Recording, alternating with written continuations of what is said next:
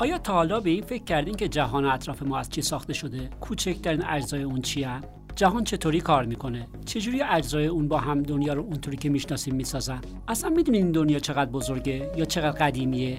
ابعاد این کوچیک و بزرگا چقدرن؟ ساکنن یا متحرک؟ سرعتشون چقدره؟ آیا این مواد که با بزرگی های مختلف رفتارهای متفاوتی دارن می‌تونن زنده باشن؟ آیا فکر می‌کنیم می‌تونیم کار تعامل اونها رو جهت خاصه های خودمون به کار بگیریم؟ اگه بله چی به دست آوردیم؟ آیا میشه آینده رو پیش بینی کرد؟ در این مجموعه پادکست های رازگو سفری داریم به دنیای علم فیزیک. از کوچکترین ابعاد هستی تا دوردست ها از دیرترین زمان تا آینده های دور.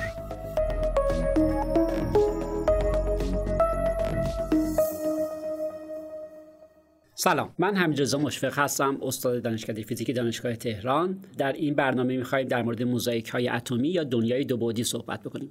میهمان این برنامه ما آقای دکتر علی اسفندیار عضو هیئت علمی دانشکده فیزیک دانشگاه صنعتی شریف هستند.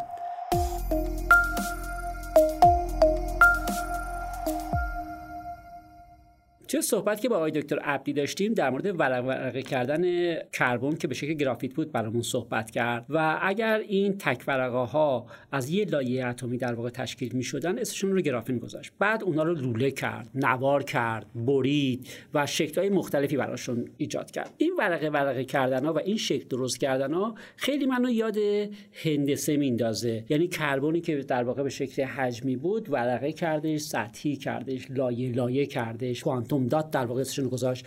تا چه حد در واقع این تعبیر هندسی کردن اینها درست هستش سوال بسیار خوبی هست. همیشه وقتی که ما با اشکال مختلف در هندسه سر کار داریم مثل خط سطح حجم و رویه ما باید حتما نگاه بکنیم در نظر داشته باشیم که چه ناظری داره با چه ابزارهای اندازهگیری داره اینها رو نگاه می‌کنه و دستبندی می‌کنه.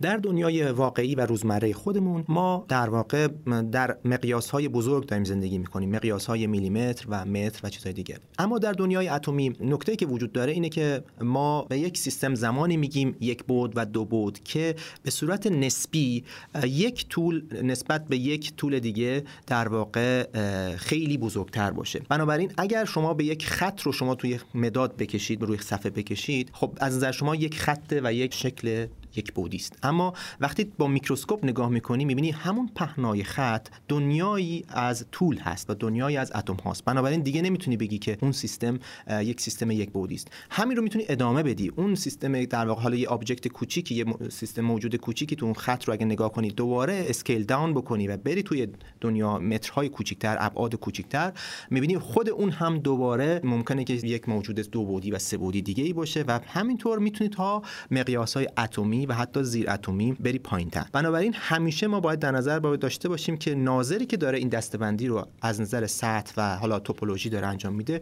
تو چه دنیایی زندگی می‌کنه و با چه به عبارتی حالا متریک یا با چه ابزارهای اندازه‌گیری داره مشاهده می‌کنه. خب پس منظورتون این هستش که مثلا وقتی در دنیای روزمرهمون به یه صفحه کاغذ که نگاه می‌کنم از نظر من این صفحه کاغذ فقط دو بعد سطح داره و ضخامتش عملا در مقیاس هایی که من اندازه گیری می‌کنم صفر هستش. ولی اگر همین رو برم در دنیای میکروسکوپیک می‌بینم که اون ضخامت نیست. اون خودش هنوز یک دنیایه و این رو در واقع من حجم می‌بینم. دوستان بدونم که در دنیای میکروسکوپیک شما نگاه می‌کنید شما به چه چیزی میگین سطح؟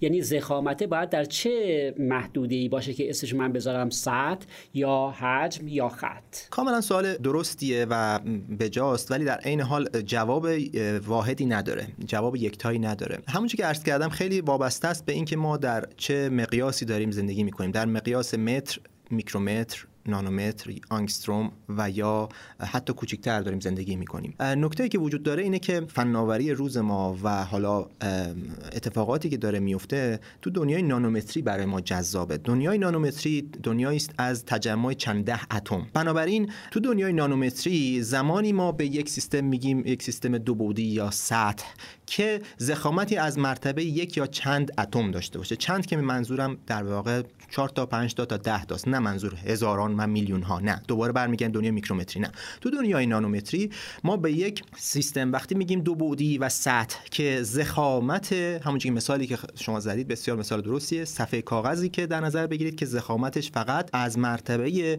یک یا چند اتم باشه. یعنی اینکه به مقیاس بگیم حدود نانومتر یا چند نانومتر باشه. حالا چون از اجتماع چند ده اتم تازه یک نانومتر درست میشه و حالا یه مقدار برید بالاتر میشه چند نانومتر. بنابراین هر آنچه که بیشتر از اون هست رو ما دیگه سطح دو بعدی نخواهیم گفت. خب این چیزی که شما فرمودید آیا این رو ما پیشتر نداشتیم؟ چیزهایی که به عنوان لایه های نازک میشناختیم ما. وقتی مثلا روی صفحه شیشه ای یه لایه بسیار نازکی از یه جنس دیگر قرار می‌دادیم و مثلا خواستی مثل قطبیدگی پولاروید ها عینک های پولاروید و اینها برامون ایجاد می‌کردن. شیشه های نمی‌دونم ضد بازگشت و از این تیپ داشتیم. اینها میگه از همین نوع لایه های دو بودی نبودن برای ما. کاملا درسته. اینها در واقع نمی‌تونیم اسمشو بذاریم لایه های دو بودی. بهتر به اسمشون رو بذاریم با تکنولوژی که الان داریم و ناظری که توی سال 2022 زندگی می‌کنه باید بهشون بگه پوشش های در واقع نازک.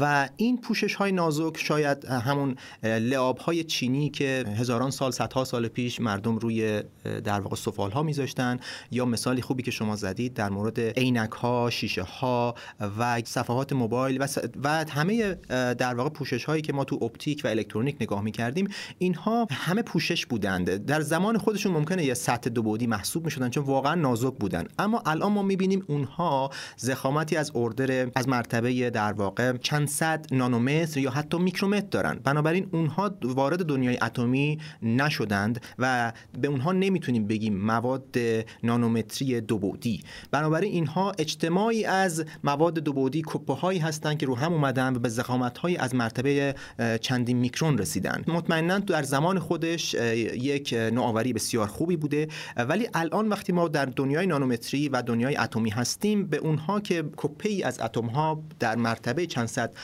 نانومتر و میکرون هستند دیگه در واقع میگیم پوشش های نازک نه مواد دو بعدی نانومتری. از کی مردم شروع کردن؟ این لایه های دو بعدی که از نظر شما زخامتش در حد چند نانومتر هستش به دست آوردن. اولین باری که در واقع یک فرد تونست بیاد به لایه های نازکی به ابعاد به زخامت های اتمی فکر بکنه دهه 40 میلادی بود که فیزیکدانی که توی راکتورهای هسته‌ای با گرافیت کار می‌کرد آقای والاس به این فکر کرد که اگر بتونه این گرافیتی که دارند رو بشه به صورت تکلایه اتمی جدا بکنه اون وقت چه فیزیک و خواص متفاوتی می‌تونه داشته باشه؟ محاسباتی با اون مدل ها و تقریب های اون زمان انجام داد و خواص متفاوت الکترونی رو محاسبه کرد. اما با توجه به تئوری های ترمودینامیکی اون روز عملا این محاسبات و این پیشنهاد جدی گرفته نشد و کنار گذاشته شد کامل. چه فیزیکی پشت اون بود که اون موقع به این نتیجه رسیدن که این مواد ناپایدار هستن؟ در واقع فیزیکی که اون موقع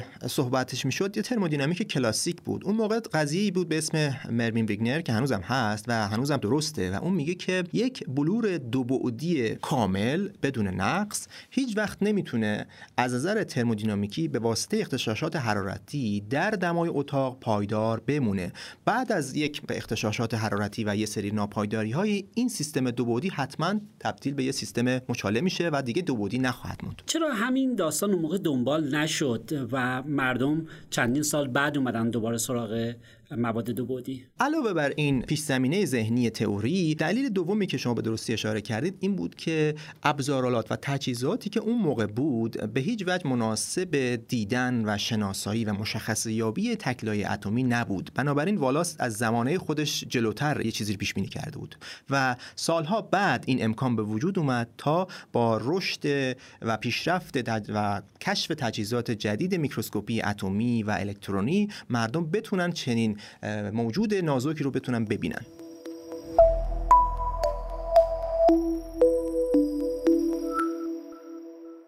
خب چطور شد بعد از این تلاش نافرجام والاس مردم دوباره رفتن که این لایه های دو بودی رو بسازن؟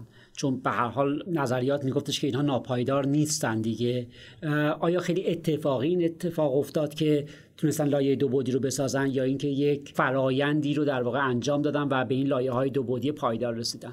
در واقع بعد از این پیش بینی به قول شما نافرجامی که والاس انجام داد سالها بعد مردم به این فکر افتادن که وقتی که میان گرافیت رو برای اینکه سطح تمیزتری ازش داشته باشن میان نازک و نازکتر می‌کنن می‌بینن این همینطور ادامه پیدا می‌کنه و همینطور نازک و نازکتر میشه. اما خیلی جدی نگرفته شد توسط خب خیلی از افرادی که با گرافیت داشتن کار می‌کردن. تا اینکه سال 2003 و 2004 گروهی در دانشگاه منچستر به رهبری آقای پروفسور آندره گایم و کاستیانو وزلوف در واقع اومدن و گفتن اگه ما بخوایم این گرافیت رو نازک و نازکتر بکنیم ببینیم حدش کجاست.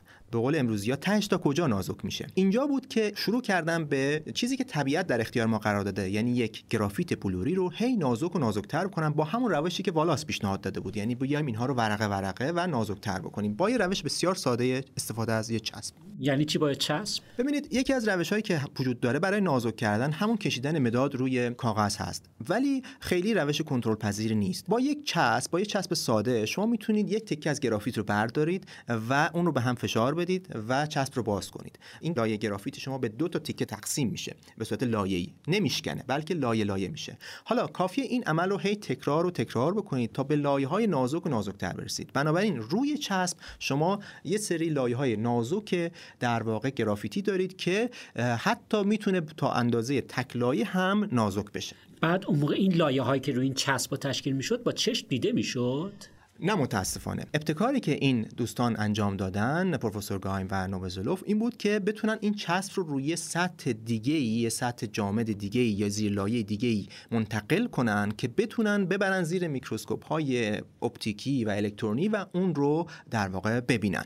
خب پس کار خیلی بزرگی انجام داده بودن. دقیقا. کار بسیار نوآورانه ای بوده و کاری که مردم قبلا با گرافیت کار می‌کردن و با چسب هی سطح تمیزی از گرافیت رو به وجود می آوردن و با گرافیت کار می‌کردن و اون چسبه رو در واقع تو زباله مینداختن این دوستان از زباله جایزه نوبلشون رو در آوردن. یعنی چیکار کردن؟ این چسب رو در واقع اومدن روش کار کردن لایه های نازک گرافینی رو منتقل کردن روی زیر لایه و کلی روی خواص الکترونی و اپتیکی و فیزیکش کار کردن تا اینکه منجر شد به جایزه نوبل فیزیک 2010 برای گرافین. خب پس کار والاس درست بوده و در زمان نامناسب یه کاری رو در واقع انجام داده بوده که از زمان خودش جلوتر بوده و الا جایزه نوبل رو اون میباس ببره. دقیقا. خب متاسفانه در زمانی که جایزه نوبل به گرافین داده شد والاس در دنیا نبود و به حال ولی نشون داده شد که اون پیش بینیشون و اون تصورشون کاملا درست بوده. خب زمانی که گایمون اوزلوف این ماده دو بعدی رو کشف کردن آیا پیش های نظری هم در مورد این وجود داشت؟ بله در واقع تا بعد از والاس افراد زیادی روی سیستم های دوبودی و سیستم های نازکی که توی فیزیک بهش میگیم سیستم های گاز الکترونی دوبودی بسیار کار کردن. یعنی حامل های بار شامل الکترون و حفره هایی که در یک دنیای نانومتری محبوس شده باشند محدود شده باشند مدل های بسیار زیادی در فیزیک ماده چگال نظری برای این سیستم ها توسعه داده شد و پیش بینی های خیلی خوبی رو این قسمت انجام شد. اما نکته که وجود داشت این بود که هیچ کاندیدایی برای تست این نظریه ها تا موقعی که گرافین در واقع کشف شد نبود. و به محض اینکه متوجه شدن که گرافین می‌تونه وجود داشته باشه اون نظریه ها به بوته آزمایش سپرده شدن. آیا به جز گرافین لایه کوانتومی یا ماده دو بعدی دیگری هم بعدا ما تونستیم پیدا بکنیم؟ بله بعد از اینکه در سیستم های دو بعدی عملا مردم فیزیک متفاوتی دیدن خواستن تعمین بدن این هندسه دو بعدی رو به مواد دیگه ای فرض بکنید که مواد تک اتمی دیگه ای مثل بر پایه سیلیکون که سیلیسین گفته میشه بر پایه بور که بروفین گفته میشه یا بر پایه مواد دو اتمی مثل برون و نایتراید که نیتروژن که برون نایتراید نامیده میشه و مواد سه اتمی و چند اتمی دیگه ای که اینها ساختار لایه‌ای دارند و معروف شدن به لیرد متریال و همون دیدگاه و رویکرده لایه لایه کردن روشون جواب میده در در مورد نامگذاری گفتی آیا یه روند خاصی برای نامگذاری وجود داره که وقتی ماده کپی هستش مثلا اسمش گذاشتن گرافیت و وقتی دو بعدی شد اسمش گذاشتن گرافن؟ روندمندی خیلی وجود نداره اما یک در واقع خوش سلیقگی و خوش هستش که سعی می‌کنن هم زیبا بکنن این اسمگذاری تک لایه های اتمی رو و هم اینکه ریشش هم در خودش باشه. مثلا گرافیت وقتی تک لایهش میشه گرافن یعنی اینکه ریشش هست همون گرافیت هستش. یعنی از پدر مادرش یک بخشی از اسمش رو به ارث می‌بره ولی بخش دیگر رو به واسطه خوش هایی که وجود داره اسمگذاری میشه. مند خیلی نیست. آیا فقط از سیستم های در واقع تک اتمی مثل کربن یا سیلیسیوم استفاده شد تا این لایه های دو بعدی رو درست بکنن یا اینکه از آلیاژ ها یا از ساختارهای بلوری دیگه هم در واقع برای ساختار دو بعدی استفاده شد. بله خوشبختانه هم در طبیعت و هم در آزمایشگاه ما می‌تونیم مواد دیگه دو بعدی دو اتمی سه اتمی و چند اتمی بسازیم که اینها می‌تونن ساختارهای بلوری متفاوتی داشته باشن ولی در این حال پیوندهای درون صفحه خیلی قوی تر از پیوندهای بین صفحه هست. بنابراین ما می‌تونیم اینها رو در واقع بیایم ایزوله بکنیم جدا بکنیم و در زخامت های اتمی ازشون در واقع مشخص یابی بکنیم و بتونیم فراتر از گرافین و فرض بکنید که سیلیسین اینها بریم و مواد دیگر رو هم بررسی بکنیم. خب پس بجز اینکه اینا به صورت لایه هستن نوع چینش اتم ها و ساختار بلوری که روی هر کدام از این لایه ها در واقع میشینه خودش می‌تونه یک ماده جدیدی رو درست بکنه. آیا این توی فیزیکش تاثیر داره یا فقط سطحی بودنه در فیزیک تاثیر داره؟ دقیقا نکته مهمی هستش. این مواد دو بودی در طبیعت به صورت لایه‌ای هستند بنابراین تعداد لایه ها در تعیین خواص فیزیکی اینها کاملا تاثیر می‌ذاره. یعنی اگر من از گرافیت که در واقع یک نیمه فلز و رسانا هست وقتی میام لایه ها رو کم و کمتر می‌کنم به گرافین می‌رسم دوباره گرافین یک رسانای دیگه هست با خواص متفاوت دیگه ای البته.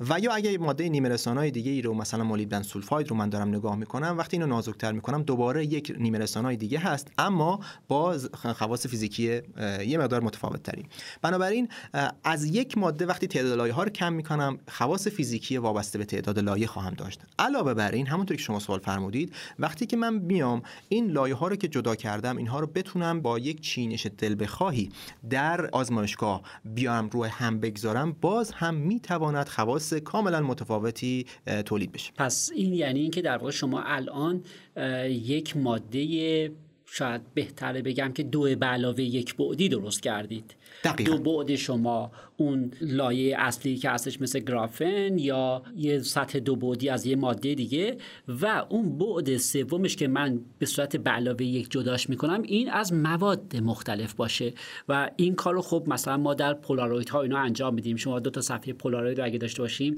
اگر اینها رو همجهت قرار بدیم نور ازش رد میشه. یا اگر مثلا عمود بر هم دیگه باشن جهت های پولاریزیشنشون نور ازشون رد نمیشه. آیا این اتفاق در بین این لایه ها رخ میده یعنی اینکه وضعیت قرارگیری این صفحات رو همدیگه می‌تونه اثرات فیزیکی رو در اون ابعاد برای ما به وجود بیاره؟ همین ایده ای که شما فرمودید در دنیای پولاروید ها که در دنیای ماکروسکوپی هستیم همین می‌تونه تعمین داده بشه به دنیای لایه های دو بعدی نازک. یعنی در واقع این لایه ها بسته به اینکه چه نوع برهم کنشی بین این لایه ها وجود داره و چه نوع لایه هایی رو رو هم دیگه می‌تونی بذارید و اینکه حتی این لایه ها رو با چه زاویه‌ای نسبت به هم چرخش بدی و روی هم دیگه بذاری کاملا خواص متفاوتی خواهید داشت. همین ساختارهای به قول شما به درستی دو بعدی به اضافه یک اینها ضمن اینکه درجات آزادی متفاوتی از این باب که شما می‌تونید تعداد لایه های مختلفی رو انتخاب کنی روی هم دیگه بذاری و یک دیوایس دیگه داشته باشی یک موجود کاملا مصنوعی متفاوتی بسازی در آزمایشگاه حتی درجات آزادی خیلی کوچیکی مثل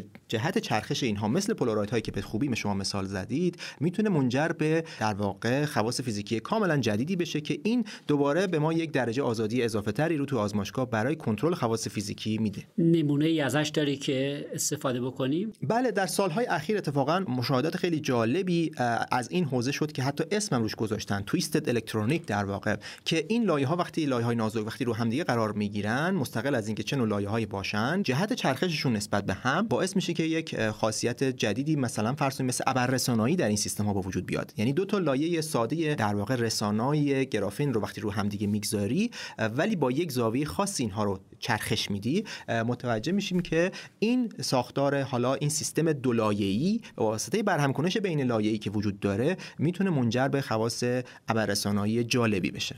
یعنی حتی یه سیستمی که همینطوری که فرمودین عایق رو ممکنه شما یه چینشی به کار برین که رسانا بشه؟ به طریقی بله مثلا فرض بکنید که اگر اتفاقی بیفته که بتونید مسیرهای جدید الکترونی براش به وجود بیارید که الکترون‌ها بتونن تونل بزنن یا بتونن بین لایه‌ای در واقع حرکت بکنن این اتفاق تا حدی امکان پذیره خب پس در واقع اون اثرات کوانتومی که در لایه های در ابعاد نانو برای ما وجود میاد از همینجا در واقع نشأت می‌گیره که توی مواد کپی دیده نمیشه. یعنی این محدودیتی که شما برای ابعاد زخامت دارید باعث اثرات کوانتومی تونل زنی میشه که اصولا قبلا دیده نمی‌شد. خب حالا این لایه ها رو در واقع چجوری با هم میچسبونیم ما؟ سوال بسیار خوبی هستش. در واقع نکته که وجود داره اینه که ما نیاز به چسب یا چیز اضافه تری نداریم ماده سومی نداریم بلکه خود این مواد دو بعدی به واسطه سطح خیلی زیادی که دارن اینها می‌تونن به واسطه نیروهای در مقیاس ماکروسکوپی ضعیف اما در مقیاس میکروسکوپی نسبت تا حد خیلی خوبی قوی می‌تونن این لایه ها رو به همدیگه نگه دارن. نیروهایی هستن به اسم نیروهای واندروالس که خیلی باهاشون آشنا هستیم توی فیزیک و این نیروها مسئول نگه داشتن این لایه ها روی همدیگه هستن. بعد فاصله بین این دو تا لایه مختلف در چه حدیه و این فاصله آیا خلا هستش یا چیز دیگری در واقع ممکنه اونجا وجود داشته باشه؟ فواصلی که بین لایه ها ممکنه وجود داشته باشه از اردر آنگستروم هست. یعنی ممکنه که مثلا بین 4 تا 5 یا 6 آنگستروم باشه. و بنابراین فاصله بسیار بسیار نازکی هستش که بخواد ماده دیگه ای قرار بگیره. در عالم به صورت تئوری و خیلی کامل بخوای بهش نگاه بکنیم. اما بعضی وقتا در حین اینکه من این لایه ها رو رو هم دیگه می‌گذارم و این نیروهای واندواس داره شک می‌گیره یه جاهای مواد می‌تونن هوا آب یا هیدروکربن ها آلودگی ها می‌تونه بین این دو تا لایه محبوس بشه. مثل فرض بکنید که اگه می‌خوام مثالی بزنم صفحات گلسی موبایل که روی در واقع موبایلمون می‌ذاریم بعضی جاها وقتی که می... هرچی با دقت می‌ذاریم یه جاهای حباب های تشکیل میشه. دقیقا وقتی شما هم یک ماده دو بعدی رو روی ماده دو بعدی دیگه می‌گذارید نیروی واندواس داره شک می‌گیره. اما ممکنه که یه جاهایی مولکول هایی به دام بیفته محبوس بشه در شرایطی و یه حفره ها و یا محفظه های خیلی کوچیکی به وجود بیاد که توش مواد گیر افتاده باشن.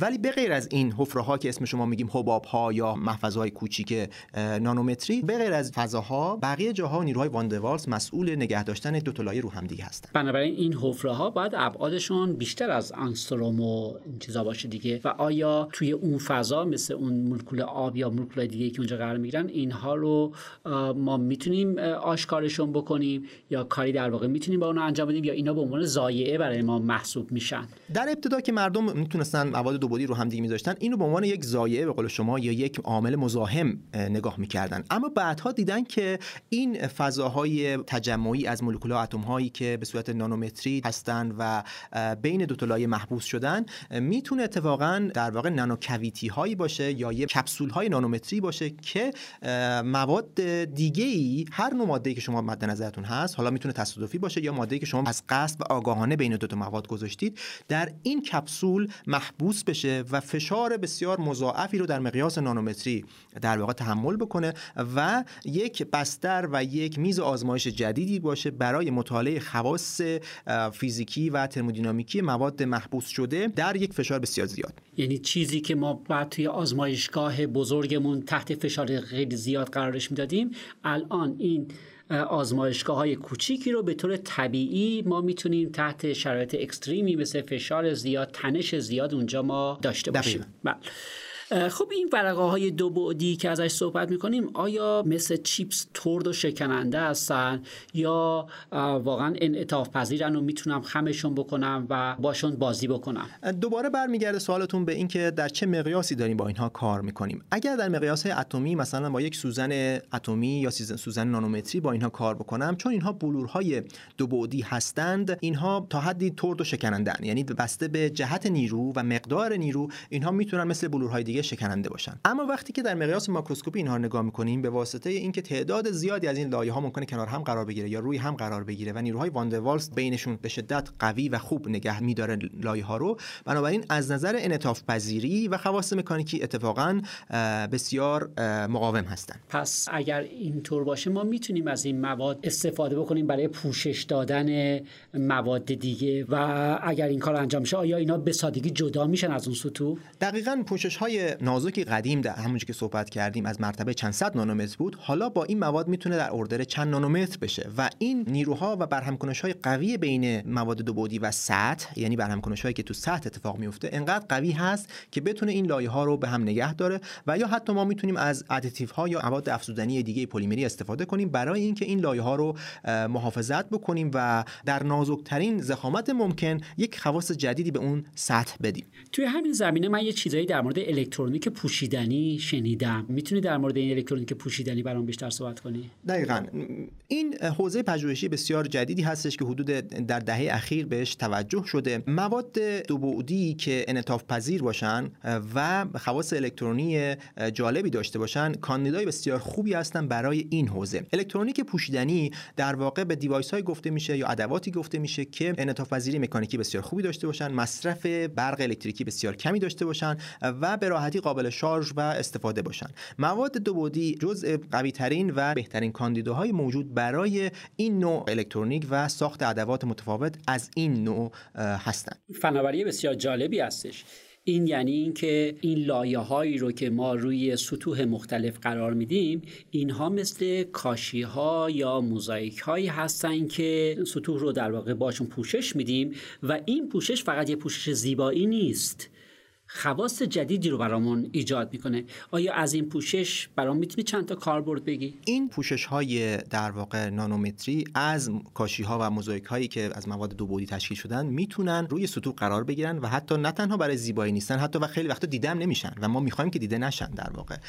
مثل الکترود هایی که شفافن اما یعنی سطوحی که شفافن اما رسانا هستن. مثل سطوحی از فلزات که خواص کاتالیستی خوبی ندارند و ما می‌خوایم خواص کاتالیسی خوبی داشته باشن. یا استفادهشون توی بعضی از ادواتی مثل باتری ها و ابرخازن ها که اینها می‌تونن قرار بگیرن و خواص شیمیایی و فیزیکی کاملا متفاوتی در کمترین زخامت ممکن به اون ماده زیلایشون در واقع بدهند. پس آنچه که نانو اینجا هستش زخامت اینها نانو. اتفاقا سطحشون می‌تونه سطح ماکروسکوپی هم باشه که حتی روی یک اتومبیل هم در واقع قرار بگیره و این به عنوان اصلا یک ذخیره کننده انرژی یا یک باتری باشه. پس می‌تونم تصور بکنم که لایه های نازک نانومتری داشته باشم که اصلا دیده نشه و اینها به عنوان یک باتری برای من روی اتومبیل ها کار بکنن.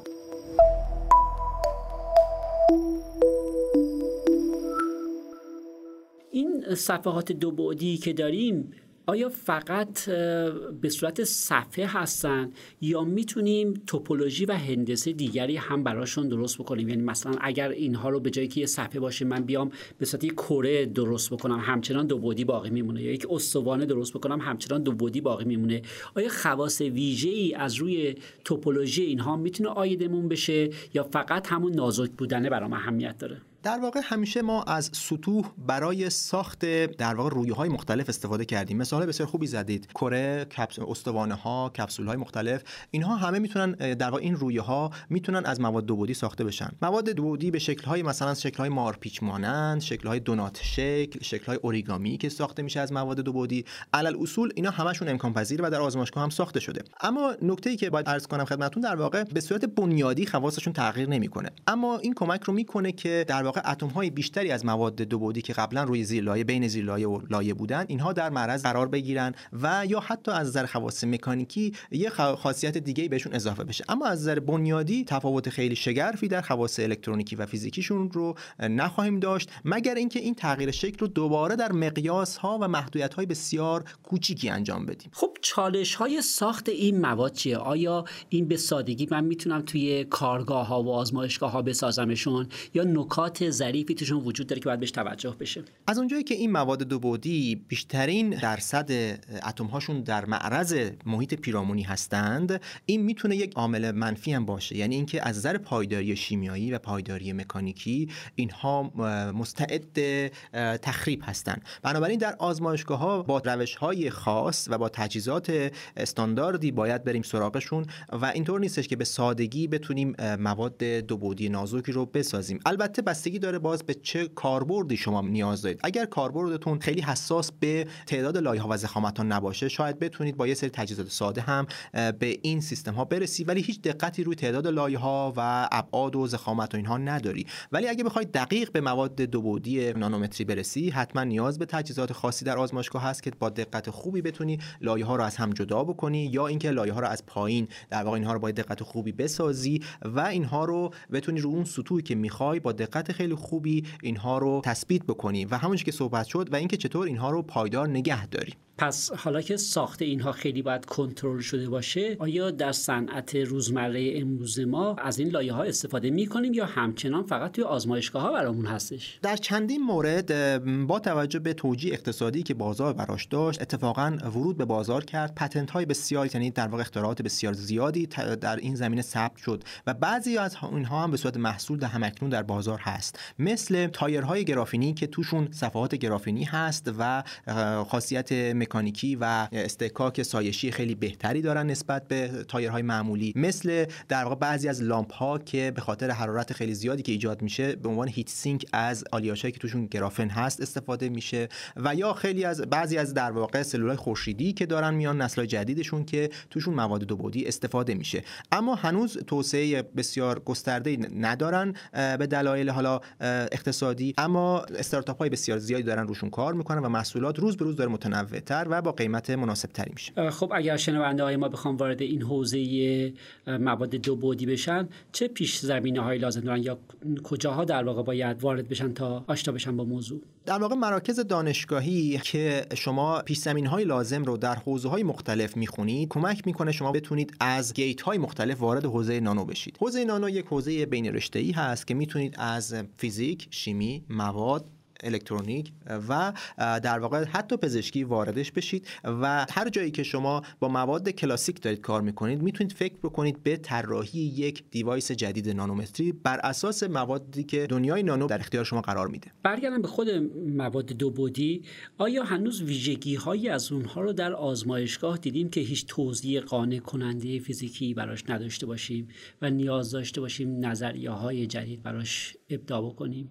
یکی از ساده ترین و در این حال پیچیده ترین موجوداتی که در واقع فیزیکدان ها توی دنیای ماده چگال باش سر کار دارند موادی هستند که سطح بسیار زیادی دارن. یعنی همون مواد دو بودی. برخی از خواص در واقع شیمیایی و برخی از خواص فیزیکیش هنوز محلی از سوال هست. یعنی مدل های متفاوتی وجود داره اما هنوز توضیح دقیق وجود نداره براش. مثلا یکی از مثالات اون همون در مورد چرخش دو لایه نسبت به همدیگه که موجب موجب خبررسانی میشه و چندین سال هستش که حدود 4 5 سال هستش که کشف شده مشاهده شده. هنوز توضیح دقیق و متقنی که همه به متفق القول روش اتفاق نظر داشته باشن هنوز وجود نداره. بنابراین بسیاری از خواص مواد نانومتری بیشتر فقط دیده میشه و اندازه‌گیری میشه. اما مدل ها همه الزاما اجماعی رو در توضیحشون ندارن. پس بجز آینده تکنولوژیکی و ساخت ادوات جدیدی که همونطوری که گفتی هرچه که در دنیای ماکروسکوپیک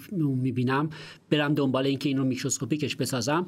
هنوز بسیاری مسائل باز برای فکر کردن وجود داره و سازوکار این دنیای دو بعدی رو هنوز به طور کامل هم ما نفهمیدیم و نیاز به کار بیشتری داره. خب چه چشمانداز یا خیال پردازی هایی مردم برای استفاده از این دنیای دو بعدی در آینده می‌کنن سوال بسیار جالب و هیجان انگیزی هستش. همیشه کنجکاوی و تخیل بشر فراتر از فناوری روزش بوده. دو تا مثال رو می‌تونم حالا خدمت شما و شنوندگان عزیز عرض بکنم. در دنیای در واقع ماکروسکوپی ما همواره دوست داشتیم در عرصه پیمایش فضا به سمت سرعت های بسیار بالا بریم. و همیشه هم می‌دونیم که در واقع فناوری های فضایی اساره و چکیده و به قول معروف لبه علم و فناوری بشر هستند. از 70 80 سال پیش به این سمت که در واقع دارن توسعه پیدا می‌کنن.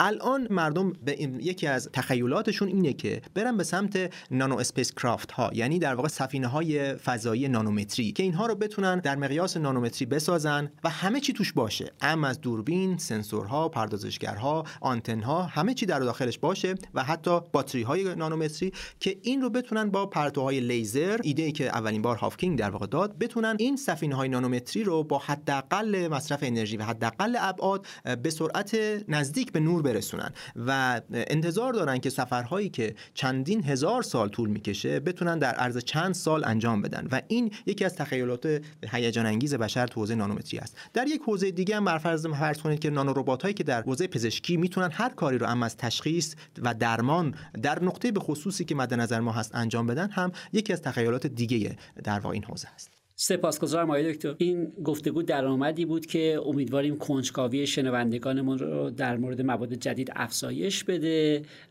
و انگیزه ای باشه برای اینکه در مورد مواد دو بعدی بیشتر در واقع بدونیم و در آینده بیشتر ازش استفاده بکنیم.